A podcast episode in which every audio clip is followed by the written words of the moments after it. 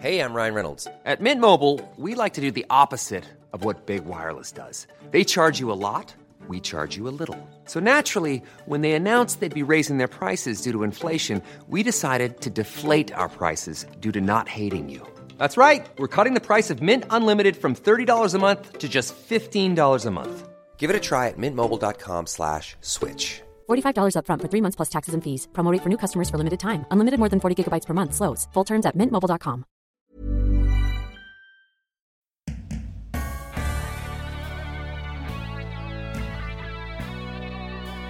We had merged with a bank, uh, a group of bankers, and they were going to take us public. And we were negotiating for ownership. And everything about our culture that was different, they kept saying, I kept bringing up, and they'd be like, yeah, it doesn't fit on the balance sheet. It's intangible. And I'm like, well, then why are you here? Right? Like, this is what makes this place special. And by the time we, you know, we're finishing negotiation, they're like, "We don't want you to be the CEO. We want that guy over there who speaks our language to be the CEO." right? They were just like, "We don't want you here." Hello, and welcome to Don't Stop Us Now. I'm Greta Thomas. And I'm Claire Hatton. And you are in the right place if you're after inspiration, uplifting stories, and practical advice from innovative and pioneering women around the globe. So if you're looking to get ahead or trying to figure out what's next for you, stay tuned. And if you're enjoying our podcast, please don't forget to subscribe so you never miss out when an episode lands. Absolutely, you have to be in the know. Now, to this week's episode.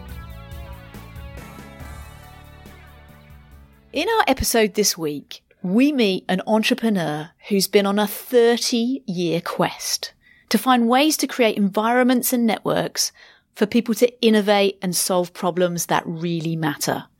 We're talking about the amazing founder and CEO of SheEO, Vicky Saunders. Wow, that's quite the tongue twister, isn't it? CEO of SheEO. Now, speaking of elocution, please excuse my croaky voice today. I've picked up a bad cold somewhere between Sydney and Bangkok, where we are today. You poor thing, you just sound really sick. I probably sound worse than I am, I think. But now back to Vicky. Vicky grew up in Canada on her family's farm, where she learnt early on to work hard and problem solve.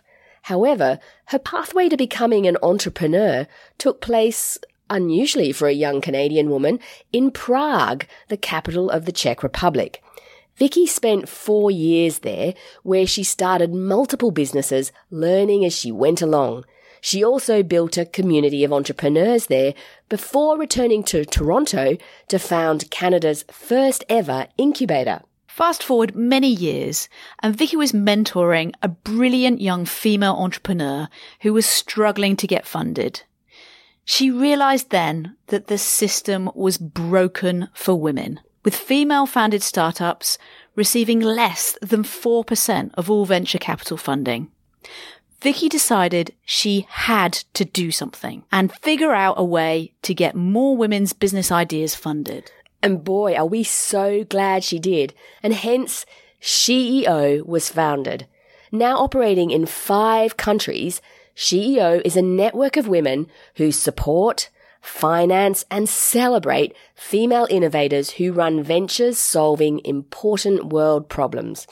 We talk a lot in this episode about the truly new model that SheEO has pioneered and think it's such a clever model and a real game changer. Yeah, absolutely. Now, in this episode, you'll learn what it was like as an entrepreneur in Eastern Europe after the Berlin Wall came down, how Vicky created Canada's first incubator, floated it on the stock exchange, and then got fired. Why? She thinks the environment you surround yourself in is so critical to your success and how women's radical generosity is changing the world and how you can get involved. So without further ado, enjoy this episode with the visionary and passionate Vicky Saunders. Vicky Saunders, welcome to Don't Stop Us Now. Thank you very much for having me. Well, it's wonderful to have you. And I know you're on the other side of the world speaking from. Are you in Toronto? I am in Toronto. Okay. So it's your night and our morning. So, well, thank you. Thank you for giving up your time. Now, we are super excited to talk to you about what you do today and also your journey. But before we do, as we do in every interview, I wanted to ask you, just for our listeners, how do you describe to people what you do today? So, SheEO is a whole new model to fund and support women led ventures, so female innovators who are working on what we call the world's to do list. Uh, at this moment that we're at in the world, we have such challenges in pretty much every part of society. And we're looking for amazing innovators in the business world who have solutions to a lot of the challenges we're facing. So we fund them and then we bring a whole network of women together to support them in growing their businesses and expanding those innovations around the world. Amazing. We'll dive really deeply into what you do a little bit later. But before we do that, we really wanted to get to know you a little bit more. So, when you think about your childhood, you know, you go back to growing up, what do you remember from your childhood? So, I grew up on a farm in a big family. I have three brothers. I'm the oldest. And I remember working a lot. So we had a pick your own strawberry farm, and the children were the slave labor for the farm. yeah, so I've learned to work at a very early age. But I remember like my mornings when I was in high school, you know, my dad would knock on the door at 5:30 a.m. and he'd be like, "Let's go weeding." And we'd have 15 minutes to eat our breakfast and be out in the field and start weeding. And I have been trained for the ambiguity of the planet because my dad was super innovative and he would always be like renumbering the fields. You know, field one, field two, and then the next week the field's numbers would change. So he'd be like, go to field one and start at the top. And the of the four of us would like run out the door because it was a highly authoritarian thing. And we'd be like, what's field one? And where's the top of the field? No instructions. And then we'd just decide that this is probably where we should start. And then we'd hear the tractor come like roaring across the field. What are you doing? What are you? This is the wrong field. And we'd be like, oh my God. Um, and I just, it makes us laugh. We have so many funny stories. And my dad completely denies that he was like this as a leader. That's what we all remember is this crazy, innovative person who is constantly changing their mind and holding us to account on all these things and all of us trying to guess what he meant, what was inside his head. And I feel like it just prepared me for the state of the world and everything I'm doing, right? Which is nobody has the right answer. There, there are no maps to take us on this journey anymore. We have to kind of create a whole new world right now. And I grew up in an environment of like guessing, using all the data that you have to try and pick the right course. yeah. wow. it was kind of bizarre. Yeah. But we had this beautiful, so it started as a strawberry farm and then it grew into this entertainment farm. And every dinner every night was talking about trying something new and designing something. And what do you think we should do next for this? And we'd all talk about it and dream about it and then go out and build it the next day.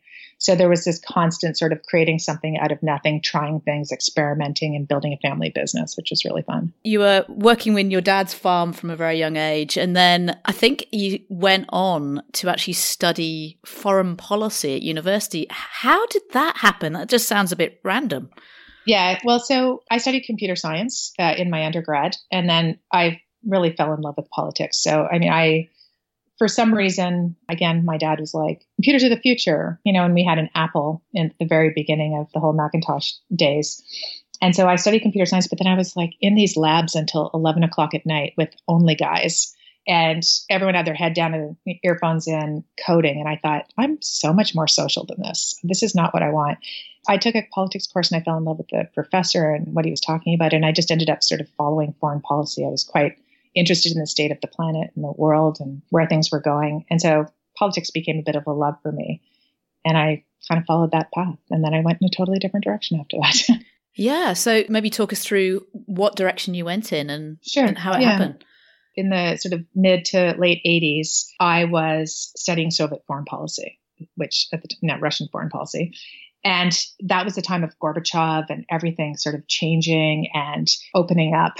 And I got fascinated by the transformation that might happen in the world around that time. So I did my master's, I applied to do my PhD. And just before I did that, I thought maybe I'll just go to Europe and take a year and see if that's what I really want to do. And I ended up in Paris right at the time where the wall fell down in Berlin. And I'm like, oh my God, I'm already over here this is exactly the moment. And so I got on a train and I went over to Eastern Europe and I ended up staying for four years. And that's where I became an entrepreneur. What did you do there? It changed everything. Well, so I was in Prague right after the wall fell down. Beautiful, amazing place. And hundreds of thousands of people in the square every day. Havel rising to power and just like every conversation was now that I'm free, I'm going to do this. Now that I'm free, I'm going to do that. And I'm like, oh my God, I'm free too. What am I going to do? And so I was like, I've seen the future. Prague is going to look like Paris in 10 years. Pick a business, any business, service sector. So I started an English language school and then I started an import export business because there were no clothing stores. I mean, I literally had no idea what I was doing, but I just sort of jumped in and it was a, an amazing time where I was surrounded by dreamers and everything was possible. And it was completely intoxicating. I still remember back to this moment like one day there's a, a tank in your country and you're not free in your mind. The next day it drives away and everybody flips a switch. So it was just a wild and amazing and exciting time to be there. Pretty intoxicating, I imagine. What eventually made you presumably return to Canada? You said four years in Europe. What was the, the catalyst? Well, so it was fascinating. I, you know, I did this one business, then I got another business started up, and my store was sort of at the center of the community, at like downtown.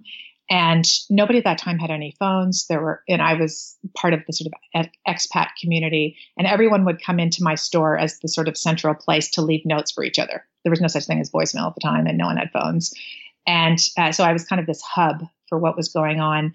And I then got everybody excited about starting businesses there. When I get excited about something, I just become an evangelist for it and I share it with everybody.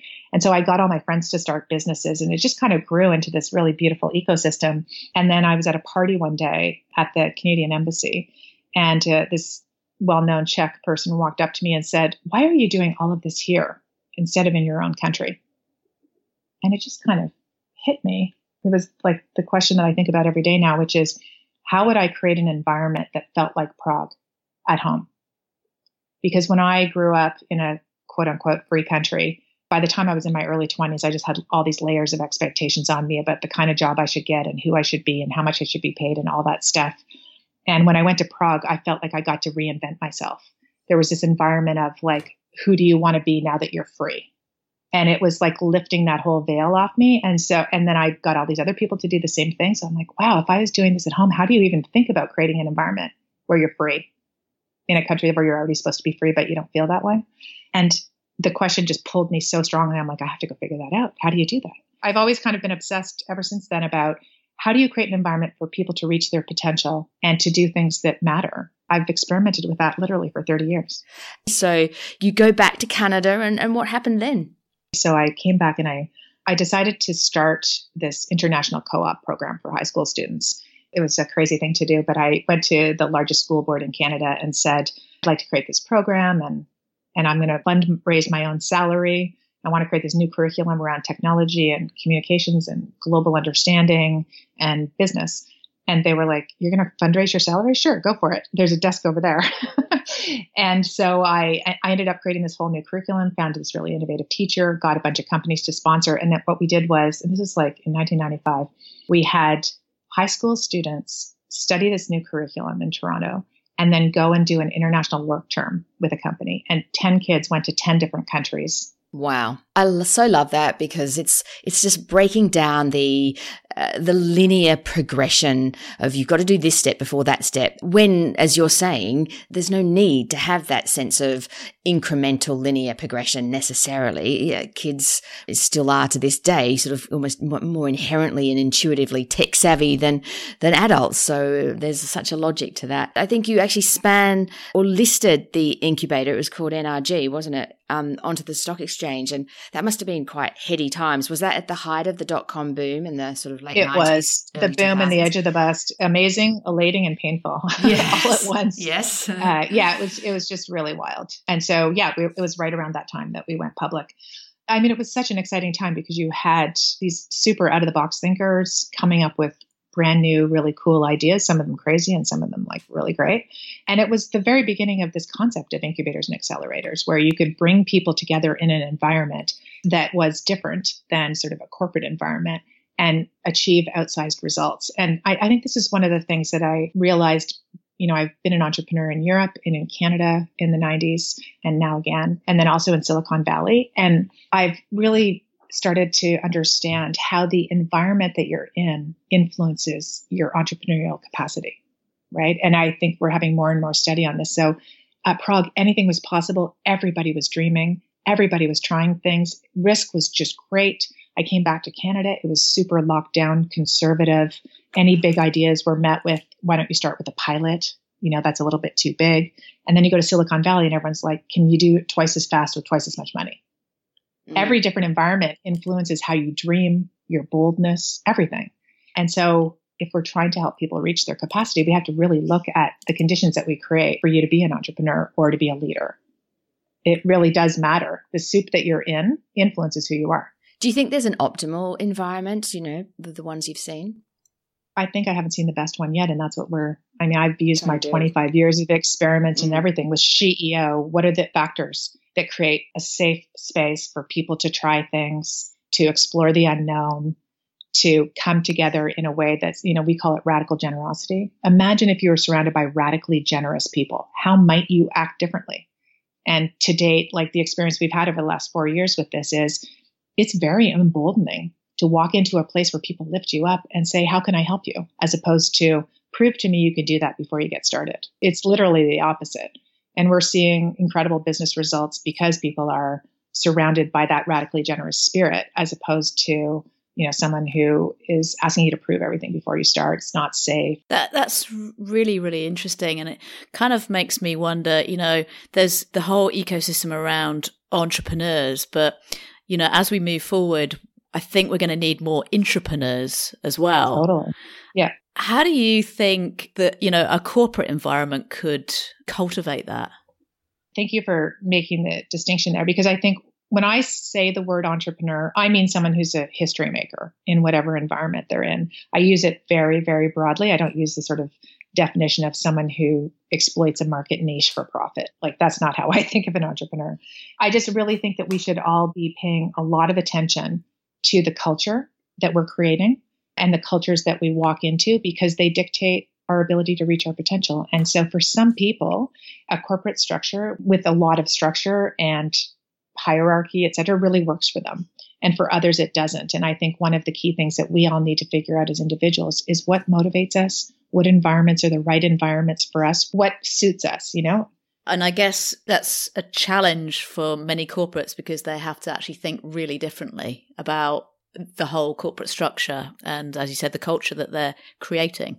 I think a lot of the structures that we have today were set for a different time and they weren't created with trust in mind a lot of them. You know, it was more about control. From my perspective, they were just set up really differently. And I, we all have extremely busy lives. We have two people working in most households. We've gotten onto this sort of work 24 7, always on approach, which I think is not set up to make us well, to make us happy. We had to rethink a lot of the systems and structures that we have because they're just not working anymore for the, the kind of world that we've created. Mm. I think that 24 7 grind, you know, it's interesting, isn't it? Because people think that they just have to keep working harder rather than smarter. What are some of the ways that you think about your days, you know, rather than 24 7? How does your day work? Yeah, well, so I have this term that we all use at the office, which is follow the energy. So, I mean, if I'm feeling super energized, you know, I just flow with it. And sometimes when I'm not, I don't. And I just go to a movie in the middle of the day if I need to. I love that idea. That's so I mean, just but like people, I mean, this is like this person said this to me years ago, and it's such a duh, of course, but I don't think we, most of us operate this way, which is people don't do great work when they don't want to. Yeah. Hello, right? you can't force people to do stuff. So give people the flexibility. And so, you know, in our workplace, a couple things we do is basically four days we're kind of in the office Obviously, if you need to get some flexibility, you can. But Fridays are work at home for everybody, and afternoons are off to integrate. Think about what you've done this week. What's the learning? What do you want to shift? What's working for you? What isn't? A lot of integration because we have a pretty fast pace going on.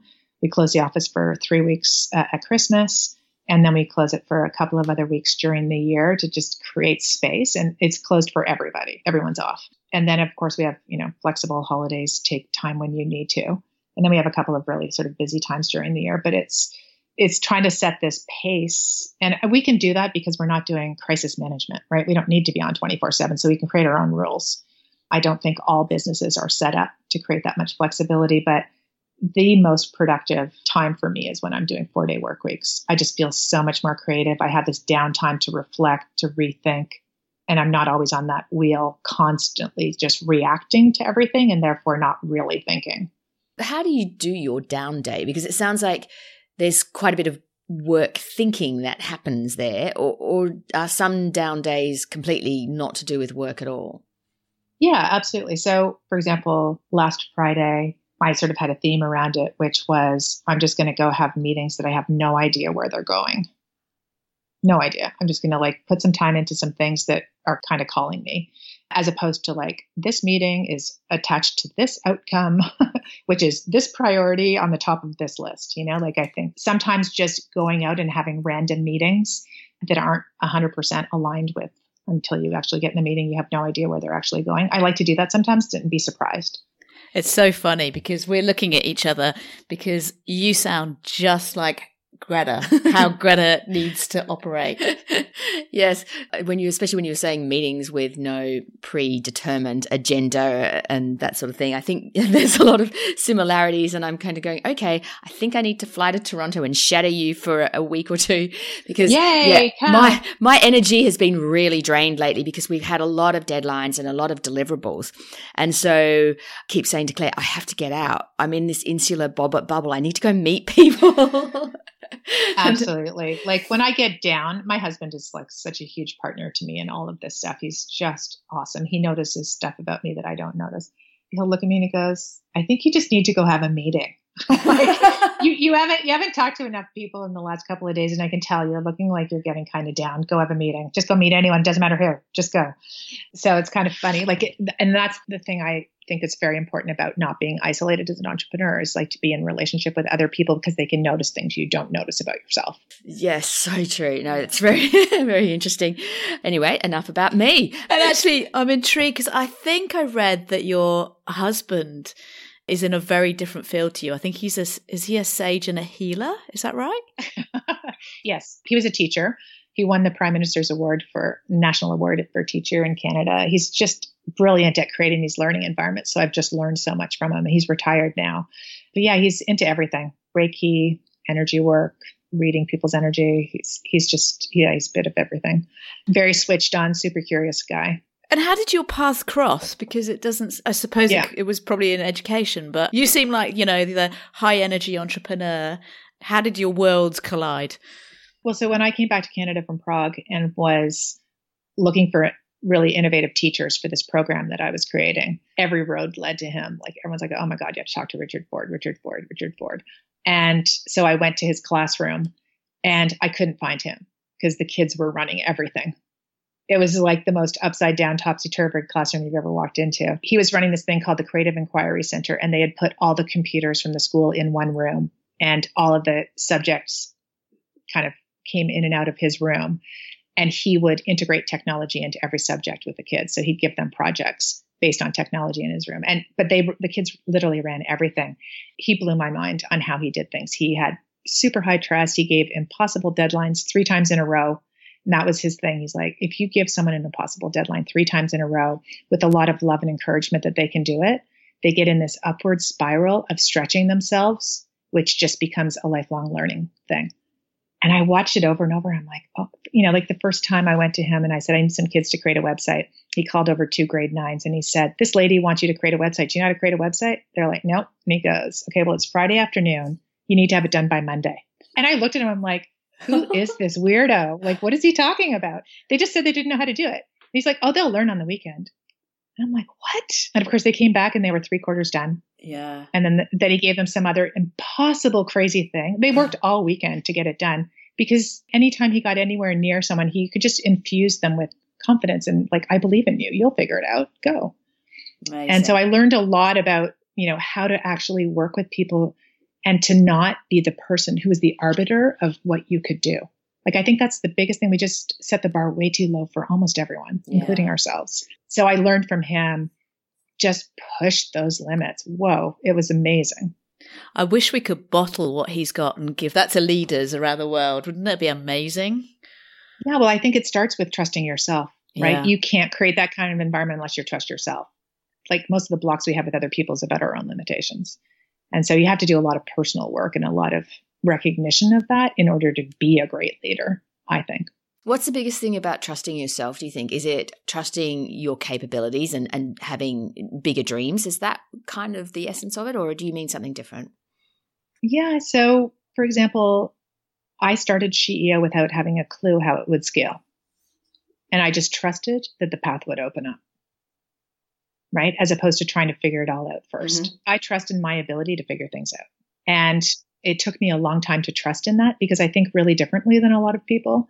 And I've had a very different mindset around the kind of world I want to live in for a very long time. And I was not surrounded by people who felt the same way. So I kept thinking, what's wrong with me?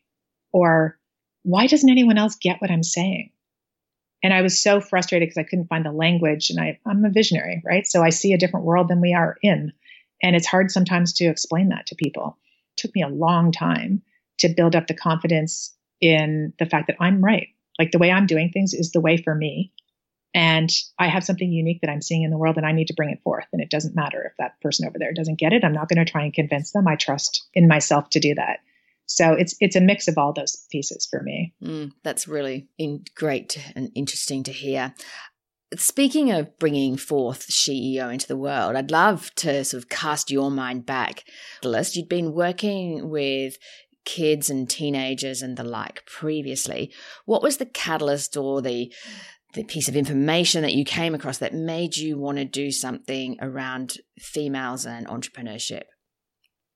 Yeah, so I have to say, I avoided doing anything female only almost my whole life because I grew up in this family full of boys. I live in this world that we live in, which is not designed really to support women on our own terms. Yeah. And anything that's women only, I noticed did not get a lot of value. It was like, oh, that's just a woman's thing. And we're in a different time now, thank God. Uh, everything's much different. But for a long, long time, I really just feel like I was cultured to not do anything with mm. women. If you want to be really successful, you like get into the boys track and hang out with the boys and whatever. So I was cultured not to do those things. And then, you know, when my company was going public, I had a pretty painful experience. We had merged with a bank, uh, a group of bankers, and they were going to take us public. And we were negotiating for ownership. And everything about our culture that was different, they kept saying, I kept bringing up, and they'd be like, yeah, it doesn't fit on the balance sheet. It's intangible, quote unquote to everything that was mm. unique about our business. And I'm like, well, then why are you here? Right? Like, this is what makes this place special. And they're like, when you're negotiating, it's only what fits on this financial spreadsheet. And I was so perplexed by this and so unable to find the words to value the intangibles that, you know, by the end of the whole thing, I think we had a hard time with each other. Yeah. And by the time we, you know, we're finishing negotiation, they're like, we don't want you to be the CEO. We want that guy over there who speaks our language to be the CEO, right? They were just like, we don't want you here. So I had a, a really rough time with that going through it. And then fast forward 20 years, I was mentoring an amazing young woman who had a rocket ship of a company, kind of like I did back in the day. And I started to see all of the sharks surround her and say exactly the same things to her that they had said to me 20 years before. And I thought, oh my God, this is part of why the world is the way it is. It's mm. all part of the design, right? It is designed to not have anyone who's really different doing things. It's designed to fund the same people who look the same, who are going with the same mindset. It's not to create new approaches. And most of those people are like white men or dudes in hoodies. And, and, it's worse now than it has ever been, I think, in terms of like this monoculture of what we think is innovation. I mean, innovation in tech, that's what's in the sentence. If you're not tech, you're not innovation. You know, like it's really mm-hmm. brutal. And so when I saw that happening, I came home and I lost it. And I talked, I was talking to my husband. I'm like, I could go start a bunch of other companies, or I could really try and figure out how to solve this. And then I dug deep into it and I didn't realize at the time that only 4% of venture capital went to women. It's actually even lower now. 4% of bank loans go to women. And we're 51% of the population. And I just, as I started to uncover it, I just started seeing everything with a different lens. And once I started seeing it, I couldn't unsee it. And off we went. And so I thought, I'm going to figure out how to solve this. The biggest challenge that I had was really that I was looking through a five year lens with everything short term. And I'm like, if I did this for the rest of my life, what would the structure be? And that's where the whole design for SheEO came out. Incredible. Those stats are so incredible, aren't they? The other stat that I think I read that you said was that less than 1% of corporate procurement goes to women owned companies. Is that still true? That is still true. That is just mind blowing ridiculous. Yeah. Like it's statistically impossible for that to happen unless it's actually a bias built in, right? like it's just not possible that that's mm. the case.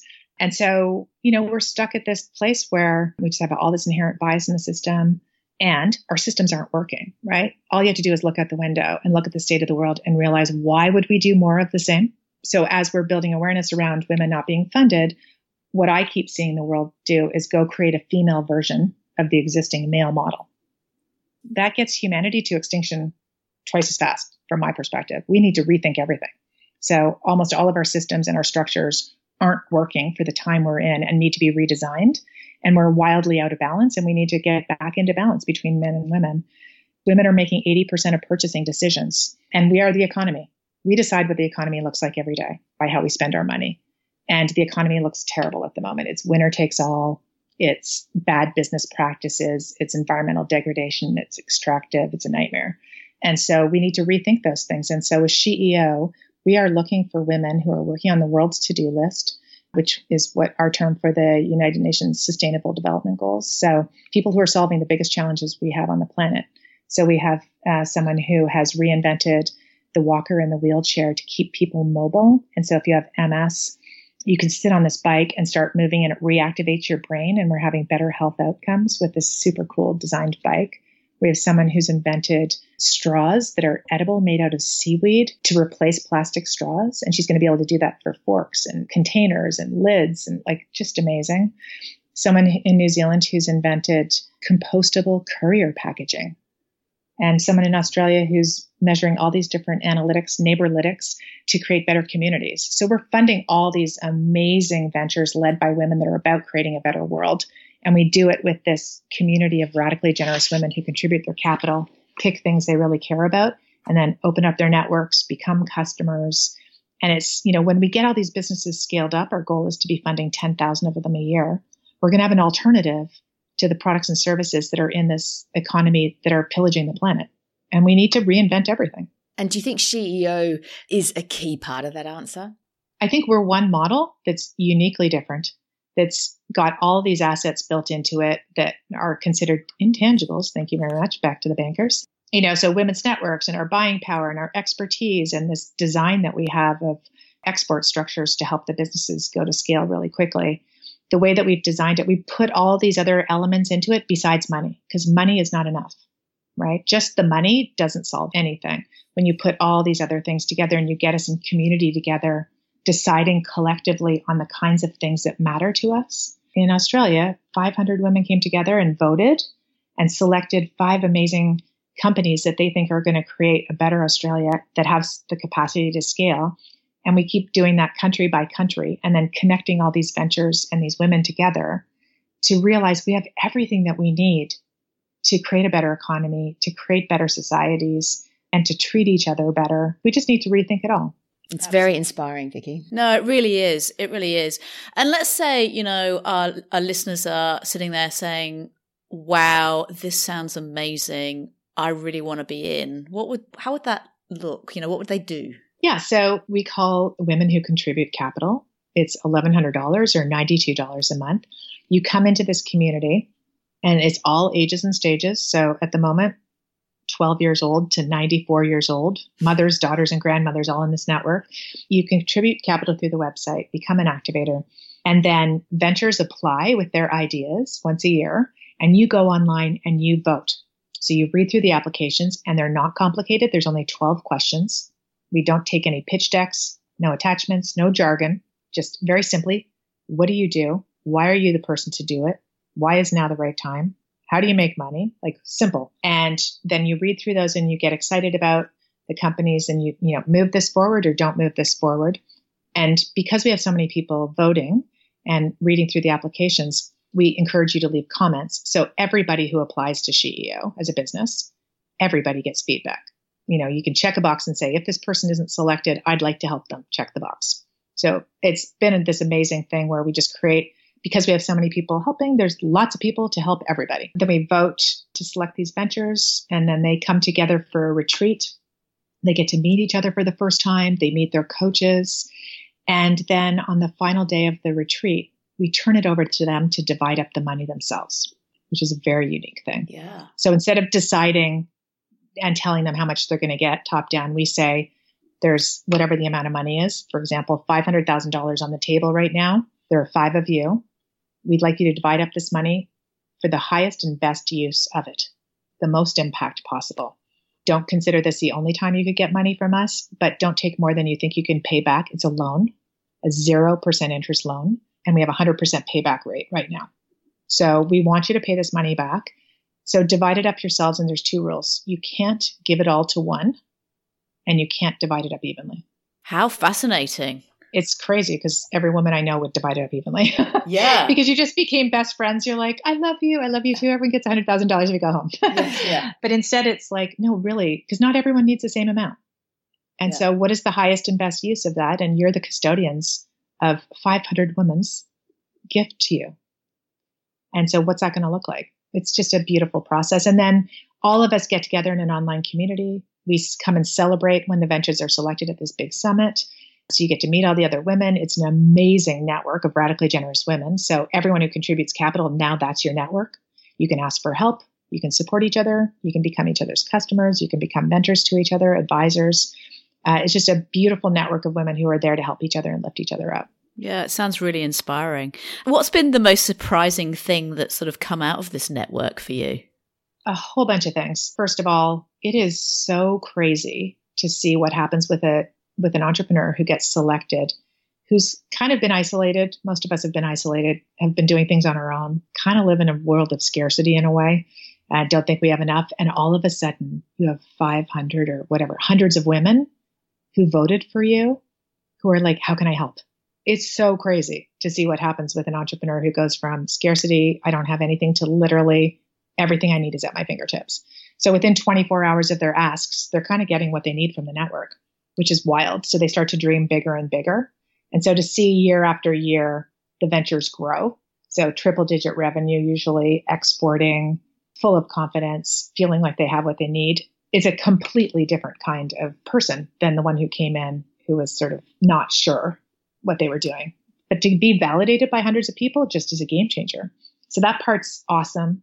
The fact that as we are growing, we're just going into our fifth country now, to see that we're kind of one step removed from whatever we need, that's wild. Yeah. Like to realize you literally have what you need. And so the big challenge that we've seen is everyone in the network would put up their hand to say, I want to help you. And then when we say how many people like asking for help, very few hands go up. It's not something we're used to, right? And so I don't know if your listeners think that through. Like, you know, we all would help anybody, but like, do you like asking for help? Most women I know are like, no, thank you. She's probably too busy. I know she said she wanted to help me, but I don't really think she means it. You know, I probably should know the answer to this question already. Like all that stuff that's in your head, shed that and go for it. And just trust that, you know, we're here to help. And when we say that, we mean it. So that's been one of the surprises. And then it's just in the world today, I think a lot of us don't really feel like we have the power to change things. And so in our network, you have to select yourself. We're not tapping you on the sh- shoulder, inviting you into the community, saying you can be in our community. You have to self select. So in a way, you know, we don't have a lineup of activators at the moment. Hopefully we will in the future. But it's kind of like an active, I call it an act of self love to give yourself an environment like this, to say, I am worthy of something like this. I am going to step into this and have that kind of support uh, I just I see a lot of people talk themselves out of how they're not quite ready yet. They don't quite have enough money. It's not right timing. All these kinds of things that stop you from doing things. But when you do step into it, it's it's kind of mind blowing. Yeah, and you mean as both an entrepreneur looking for funding, but also as an activator. Yeah, as an activator, I think that's one of the biggest you know barriers that are out there right now is we won't give ourselves permission to imagine what that would be like for us and even for ventures that we have you have to have $50,000 in revenue to apply. And so for those that don't have 50k, I'm like the best way to grow your business is to become an activator. For $92 a month, you can have access to this whole amazing network and build up your business and then apply as a venture later. It's amazing that way. So it sort of depends on where you are in the cycle. Do you believe that you can be part of this? As we wrap up, then, Vicki, if you cast your mind back, what advice would you give your 30 year old self? you know, I think I spent a lot of years alone thinking I had to do it by myself and I had to figure out all the answers. And the number one thing I would say to anyone these days is just go find your people, surround yourself with people who have your back, who lift you up, who care about you, not people that are just telling you you're great all the time, but really like who you're surrounded by will really determine your path forward, your success, etc. And so make sure you're surrounded by really amazing people. Find that community because it's so hard to do things on your own. But get surrounded by people that you love and that will help you. Well, that's such a great and uplifting note to end on. Vicki, thank you so much for your time. If our listeners wanted to find out more about you and importantly, more about SheEO, how can they do that? You can go to our website, www.sheo, S-H-E-E-O dot world to learn more. We have a podcast starting in a month from now. And so we'll be launching with eight in our first series. And we have lots of blog posts, lots of press uh, up on our website if you want to learn more. Fantastic. Well, Vicki, all the best. We're really so excited and inspired by the SheEO model, and we can't wait to follow your progress. And we'll be activators and getting involved ourselves. So, really encourage others to do the same. Can't wait to see where it goes. And let's, here's to changing the world for the better. Absolutely. Thank we have you. all we need. Let's do it. Thank you. Thank Thanks you, so much, Vicki.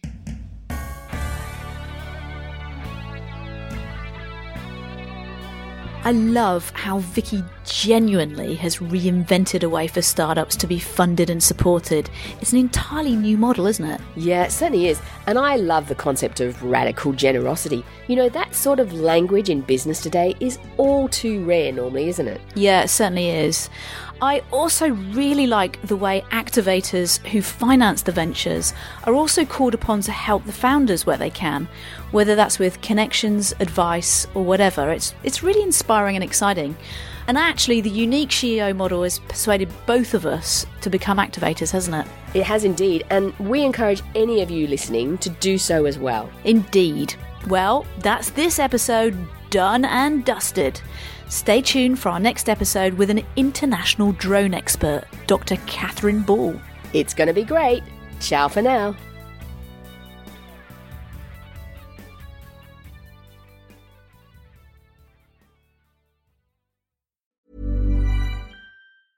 Planning for your next trip?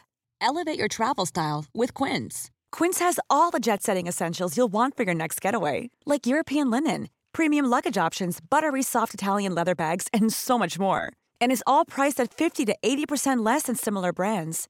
Plus, Quince only works with factories that use safe and ethical manufacturing practices. Pack your bags with high-quality essentials you'll be wearing for vacations to come with Quince. Go to quince.com/pack for free shipping and 365-day returns.